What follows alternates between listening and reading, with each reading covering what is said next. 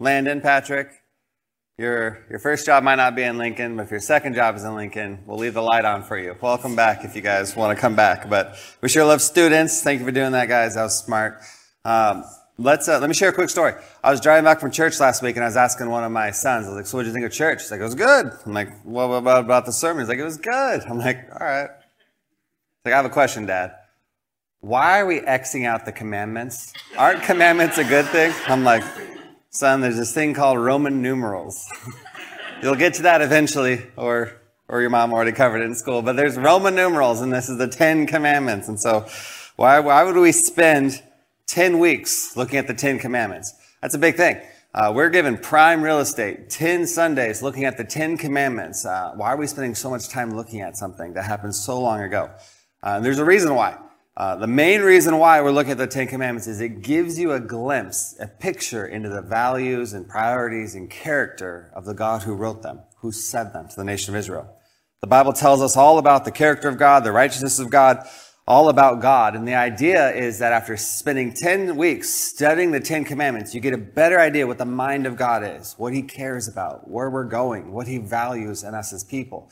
You won't have a perfect idea of God after this sermon, but you should have a more structured, focused vision of what God's vision is for our relationship in the future based on the 10 commandments. And so before we go much further, uh, I'd like to take a moment here and bow our heads and pray. Let's, let's ask God to bless our time. Lord, we're attempting to do a supernatural work, God, looking at your word of Lord, the Lord, trying to communicate what you're teaching us today. Uh, this is a this is a weighty, heavy thing, Lord. We don't want to take this lightly. We don't want to gloss over this. We don't want to move quickly through this, Lord. Um, I pray that you would just help us to settle our hearts down, settle our minds down, and focus on eternity. Focus on our relationship with you. Focus on what you're saying in the second commandment. I ask that you just really multiply our time, help us to cover a lot in a limited amount of time together, Lord. But I ask that you just help protect us from the trap of listening, learning, and not doing anything. Help us to know why we're doing what we're doing. Help us to lean into our, our theology so it can impact our liveology as Christians. I said you just grow our understanding of you, our love for you, and our desire to want to live for you. Um, make this word of God come alive and convict our hearts like only you can. We commit this time to you in Jesus' name. Amen. All right, so let's read over the passage together. Exodus chapter 20, starting in verse 1. And God spoke all these words, saying, I am the Lord your God, who brought you out of the land of Egypt, out of the house of slavery. You shall have no other gods before me. That was last week. This is this week. Verse 4, the second commandment. You shall not make for yourself a carved image or any likeness of anything that is in heaven above, or that is in the earth beneath, or that is in the waters under the earth. You shall not bow down to them or serve them, for I, the Lord your God, am a jealous God, visiting the iniquity of the fathers on the children to the third and fourth generation of those who hate me, but showing steadfast love to thousands of those who love me and keep my commandments, who love me and keep my commandments. So it's important for us to realize that these Ten Commandments were not communicated in some sterile vacuum. Like your mind's understanding of the Ten Commandments is probably pretty limited. I feel like if I were to wager, I've spent more time this week looking at the Ten Commandments than any of you. Get what I'm saying? I've spent more time studying these few verses than any of you. So I don't want to like super mystify it. I want to make it practical. I want to stay in my lane, which is the second commandment. But God did not communicate this in a sterile vacuum. There's a thing called context where, when, and how it was communicated to the people of God. And so, if you were to think, I'm going to get your head in that space about the context of when this was communicated. The Ten Commandments were rolled out in an amazing situation. If you were there, there, and you saw and you heard this exact thing communicated by God, you'd be standing around a million other people that would all be Israelites. They're standing at the foot of Mount Sinai after the whole rescue op out of Egypt occurred. They walk through the Red Sea, and you've seen your new God you were introduced to systematically dismantle the largest economy on the planet, the Egyptian economy, the largest religion on the planet, the Egyptian religion, the largest military on the planet just drowned in the, the Red Sea, the largest, you know, technology in the planet just got dismantled, and the largest government in the world at the time just got dismantled by this God. You just saw this God flex on the top 10 gods of the Egyptian gods and systematically dismantle them one after another after another. You just walk through that whole Red Sea experience where there was skyscrapers of water on either side of you and you walk through on dry ground through the Red Sea.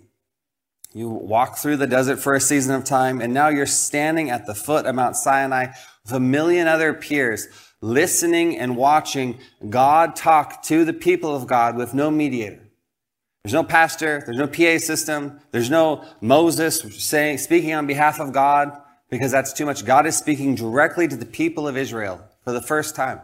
And there's this, they're at the foot of the mountain, at the very top of the mountain, the pinnacle, there's this cloud of glory and lights and lightning occurring up there, and God is speaking in an audible voice to the nation of Israel.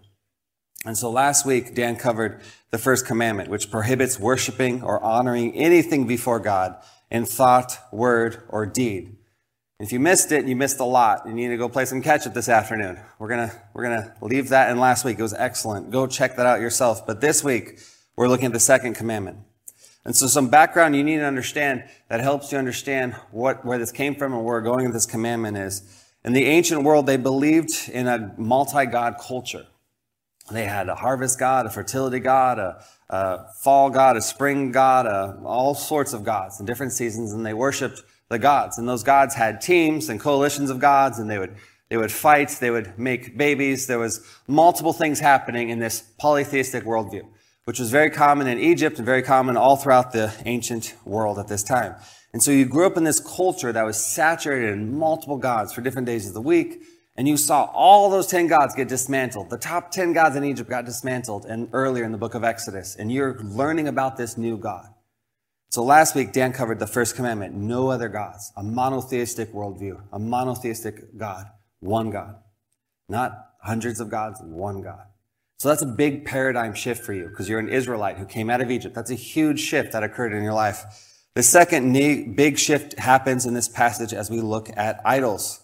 And the Egyptians made a sport out of religion. They made a sport out of idols. And many of their idols are amazing, artistically created pieces of artwork where you have a, a, statue that's either small or large that varies in size and scale and they're covered in gold and silver. And it's supposed to be a physical representation of a, of a God that you can't see. And those idols, you can watch and look at those idols in museums all around the world. And those Egyptian idols is like the most premier idols that were created throughout all the ancient religions that's occurred on this planet. So you know not only multiple gods, but you know multiple idols. And idols are everywhere. And they're beautifully crafted things to show and help a person think and value and worship that deity, that God. And the second commandment we're looking at today slowly, the second commandment looks at idols. And I propose to you, it goes deeper than just idols. It goes into the heart behind idol worship and how that heart that worship is idols wrecks one's relationship with God. And so, this is not laid out very complicated and it's very simple for us here. If you look at me at verse four, it says, don't make idols is the first point of verse four. Don't make idols. You shall not make for yourself a carved image or any likeness of anything that is in heaven above, or that is in the earth beneath, or that is in the water under the earth. Point number one of today's sermon is don't make idols. Point number two of today's sermon we'll find in verse five. Don't worship idols. You shall not bow down to them. Don't make idols and don't worship idols. Don't make and don't worship idols. The second half of verse five. Don't serve idols. Don't make, don't worship, and don't serve idols. Are you tracking with me where I got that in the passage? We go to verse 5, the rest of verse 5. Why? It's addressed as why, the rest of this passage. For I, the Lord your God, am a jealous God, visiting the iniquities of the fathers on the children to the third and fourth generation of those who hate me, but showing steadfast love to thousands of those who love me and keep my commandments. It's important to stay true to the negative posture, the negative stance that this, this commandment has. I should not take this and spin it to the positive. We should stay in the negative. Don't make, don't worship, and don't serve idols. And then we get into the why. You're like, Mike, I'm good. I don't have idols. I'm good. I mean, I traveled to Nepal for 10 days with a number of you a couple years ago, and we literally had to like step over idols. We had to walk around idols. There's huge idols, small idols. There's like incense and flowers and a little dish from the night before or the morning of. And they would change out those flowers daily and the incense daily. And it was just, there's just smoldering incense. And you'd see them in the middle of the street, on the sidewalk, in front of businesses, in front of homes. You see them in community spaces. There's this massive idol that people came from all over the country to worship around. And it was, it was huge. And so there's idols everywhere. You physically saw this little statue beside it, a little cake or dates or fruit, and it was changed out religiously by the people that worship those idols. And so you're like, Mike, I don't, I don't worship idols. I'm good. I'm good. But I propose to you, the more advanced society gets, the more advanced its idols get.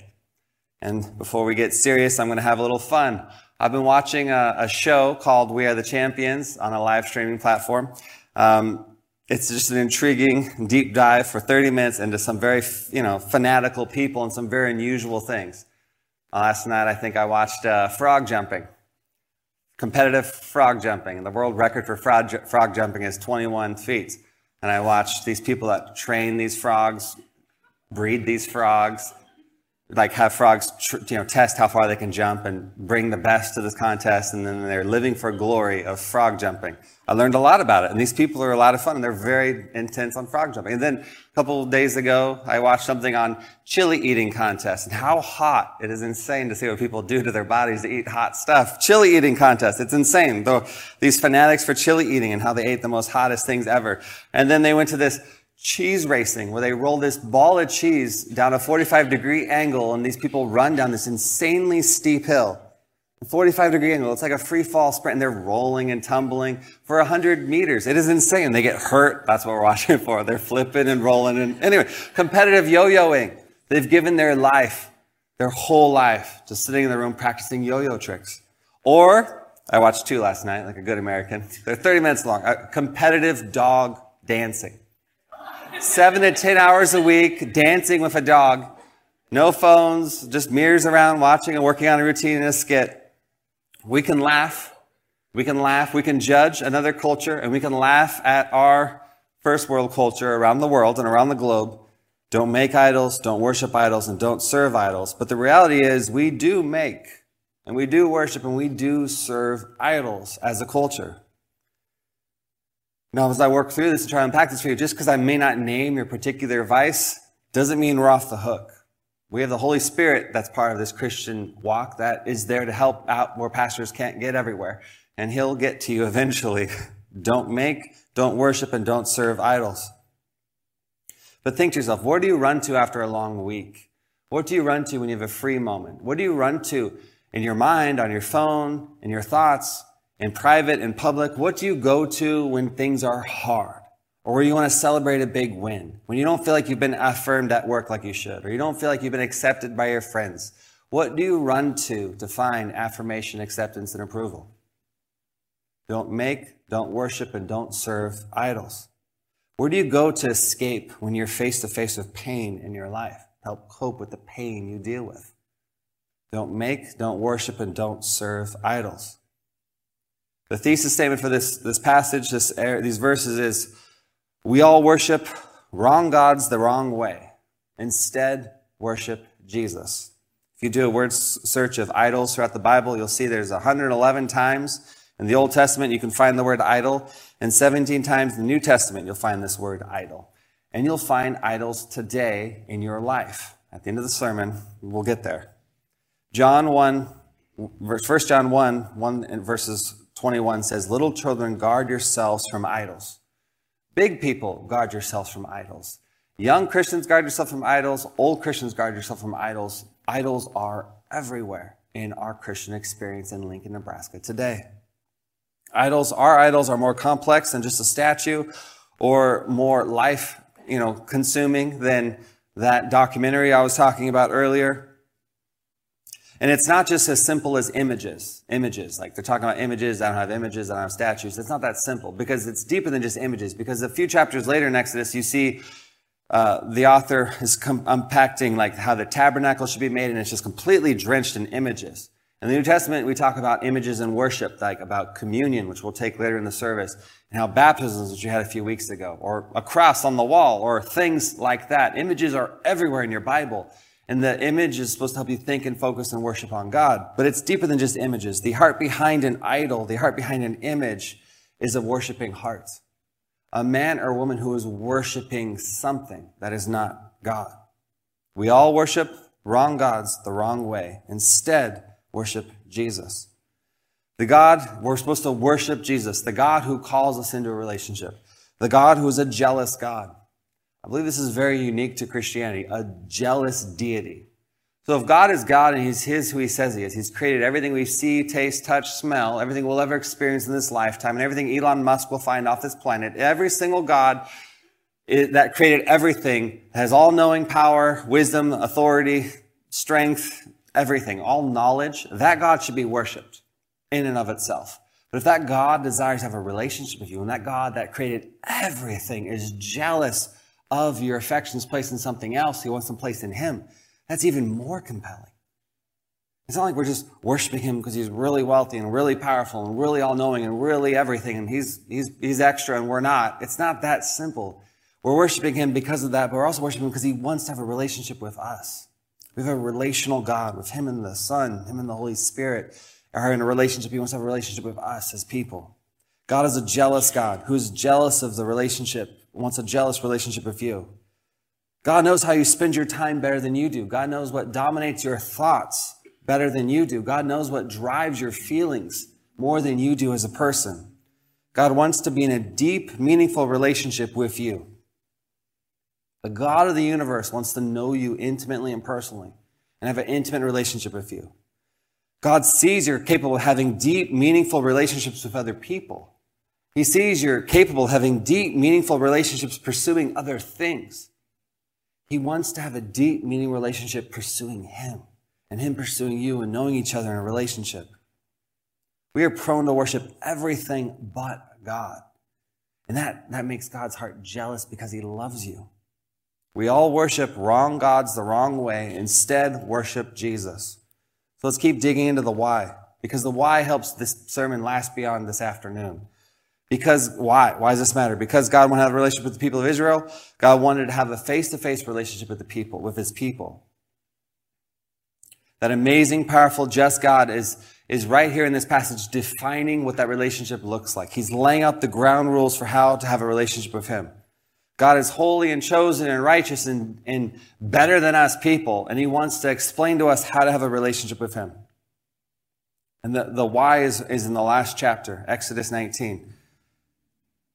Exodus 19, verses 5 and 6 says this Now, if you will listen to me and carefully keep my covenant, you will be my, my own possession out of all the people. Throughout all the earth is mine, and you'll be my kingdom of priests and my holy nation. God desires us to be his kingdom of priests, his holy nation, in an intimate, loving relationship with him. And he's jealous for us when our affections are placed in something that's not him.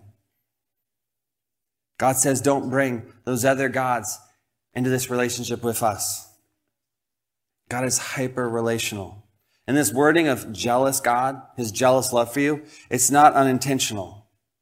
And an illustration is like if you're standing there on your wedding day, you're standing there on your wedding day looking in the eyes of your future spouse, and they're standing before you and they say, I vow to have and to hold uh, sickness and health till death do us part, unless I'm on a weekend business trip, unless that secretary starts batting her eyes at me, unless an opportunity presents itself, then boys will be boys. I mean, what would you, what would you think? What would, what would go through your mind if that's what they're communicating to you? when you're having your vow moment, talking through what your commitments and covenant you're stepping into a marriage and what your relationship will look like. No. You want exclusive, you'd have a jealousy or a hatred, or you'd have a lot of feelings occurring in your heart, but it wouldn't be benign love. Men and women, this is the ultimate define the relationship talk occurring. Chapter 19 talks about the terms of the relationship, and chapter 20 gets into the details of that relationship. And God knows the heart of these, his people. They came out of a God saturated world and they had an idol saturated world where they worship gods and worship idols as part of their culture. And they were immersed in this in the Egyptian life. And he's refocusing their mind on the one true God with a relationship with him. See, we don't get to tell God how the relationships works. The created thing is not going to tell the creator how things will be. Uh, a theologian, Anthony Burgess, in 1646 said it's this concept is like having the sun follow the clock or the tail wag the dog. We, we don't get the luxury of telling God how things will be if our relationship with God. This define the relationship talk, it's illogical for us to think we get to tell God how things are. It's very American of us to think that, but it's not how we are allowed to think and communicate with God. Us created people leading this define the relationship talk is illogical and unintentionally, unintentionally places us on the same level as God in your mind. You're like, I'll tell you how things are, God. I'll create the relationship. I'll create how we're supposed to interact with each other. And in your mind, you're in charge, but nowhere else. If you pretend, if you want to pretend that you are at the same level as God and you can communicate to God like an equal, and you self-identify at the same level as God, and you, and you want to be treated like a God, I, I just, actions have consequences and decisions have a destiny. And the Bible teaches that the zip code of that destiny is in a place where God does not exist. Because you've created a God, a God in your own image, a God that doesn't exist, not the first commandment, the one true God. One true God, no idols. And he's laying out what that relationship looks like. You can't just self identify as being a billionaire, and you can't self identify that you get to tell God how the relationship with Him and you will look. Don't pretend, don't deceive yourself. God is in charge and He knows how to communicate and have a relationship with people. God knows you, He created you. If you want to have a relationship with God, it will be on God's terms, not yours. The relationship with God is found God's way, not our way.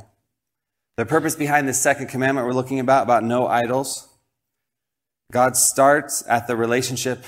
He's physically speaking from the top of the mountain with lightning and smoke and the glory of God's in that cloud up there communicating to the people of God and his glory is revealed in the light, and he's starting to explain the relationship to his people. He knows they have an idol heart that runs to idols and runs to other gods. And this concept of having one God, not multiple gods, and worshiping Him, not worshiping all these idols, is going to be a difficult adjustment for these people. And if there was a people that could have made this leap, it would have been these Israelites. They saw everything all the 10 plagues, walked through the Red Sea. They saw everything. The, the cloud by day, the pillar by night. They saw him demolish the everything. They should have been able to make this mental leap. That that is the real deal and all those other gods lost to this God.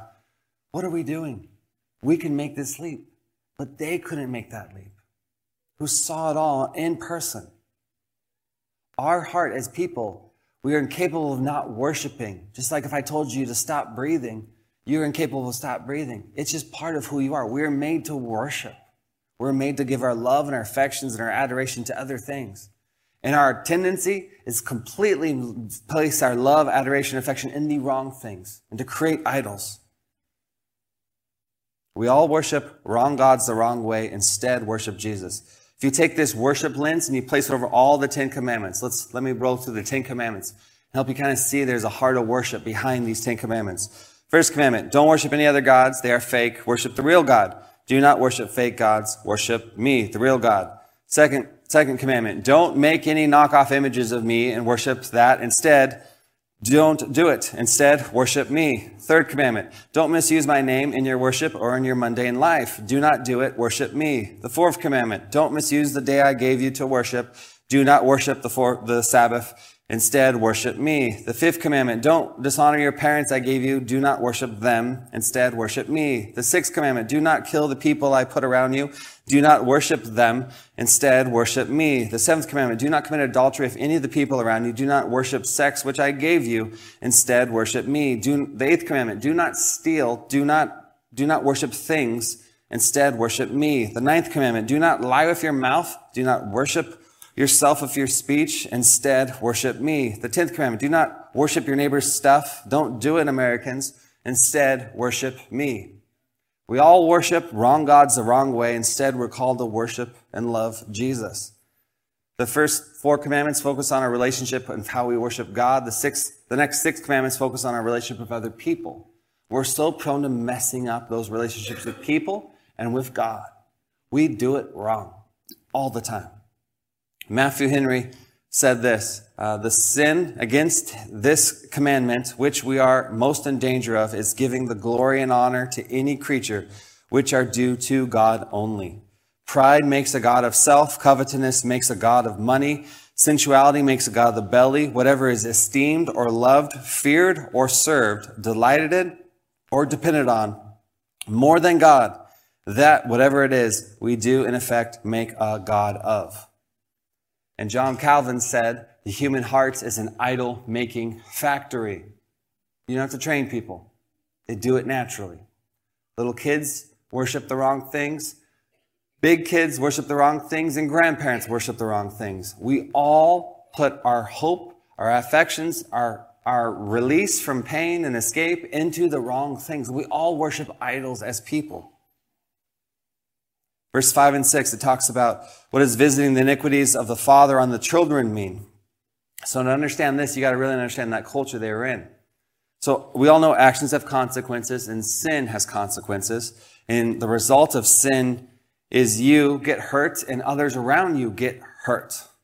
That's a reality. And this whole third, fourth, and third and fourth generation of God extended mercy into thousands of other generations, it's hard for our individualistic culture to wrap our minds around that. But to cover these verses five and six covers a concept called corporate identity. In the ancient Near East, a person found identity in his or her group, clan, or family. There is a Inter, integration and inter, interdependence were more important values. These people had a stronger bonds together as a community. I mean, they just physically lived closer together. They had the same kind of occupation. They were in the same tent, the same meals, the same work. They knew each other closer, more intimately than we do in our culture. You go home to your house, I go home to my house with my four kids. But those kids are going to grow up and leave our house. We don't just build a bigger house. Do you understand? This, this, this group mentality, they were complicit in sin that was tolerated by moms and dads, uncles and brothers and cousins. They let people be gluttons, drunks, hate God, worship idols. It was a complicit sin they were called to. It wasn't just some casual sin. They said these people hated God. If your grandparents hated God, your, your great grandparents hated God, your parents hated God, and you went along with the image of hating God and worshiping idols, God would punish the whole family unit because they all were involved in the same sin. A judge today would laugh at us rendering a ruling that impacts the third and fourth generation, but they were involved in close proximity and community together as people. When there was sin in a family, all family members shared in that responsibility. As we, as we conclude here, you know what isn't assumed in the Ten Commandments? The Ten Commandments assumes complete mayhem will occur. The Ten Commandments assumes the depravity of mankind is going to follow these Ten Commandments.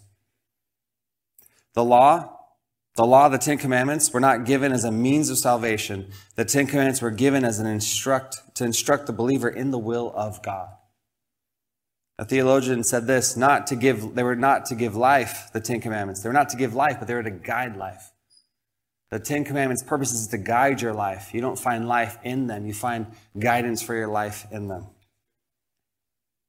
So, we're, so to conclude, we're going to play the Have You Ever game. Have you ever? Have you ever had something that's higher value in your life than God? Raise your hand. Good. You're, you're engaging. Good. Second thing, have you ever worshiped something with your time, your talent, and your treasure, like an idol? Have you ever worshiped something more than God? Look at this. Look at you guys. I didn't expect you to keep doing this the whole thing. have you ever used God's name as a cuss word? You don't need to keep raising your hands, people. It's going to get dark here in a second. have you ever used God's name as a cuss word, instead of using some other name, you use God's name as a cuss word. Have you ever skipped the Sabbath or worked through the Sabbath or done other things on the Sabbath instead of worshiping God? Have you ever dishonored your parents? Have you ever dishonored your parents? Have you ever murdered someone in your, have you ever murdered someone?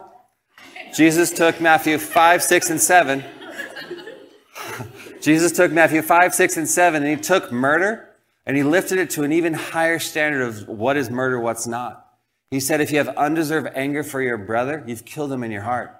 You're like, undeserved anger. It's like road rage, that slacker at work or your group project, that roommate that owes you money. I mean, have you had angry, bad, malicious thoughts towards people? You have. You have. Have you ever committed adultery? When I first read that adultery, I'm like, well, I ain't married. I'm just working on that. Getting in adultery, that doesn't apply to me yet. Jesus said, if you have undeserved, if you've, uh, if you looked with lust upon a young woman, you've committed adultery of her in your, in your, in your heart. You looked with lust upon someone? You have. You've committed adultery of the mind. You've committed murder of the heart. Have you ever stolen? Answers on a test, taxes. Have you ever lied? Have you ever coveted?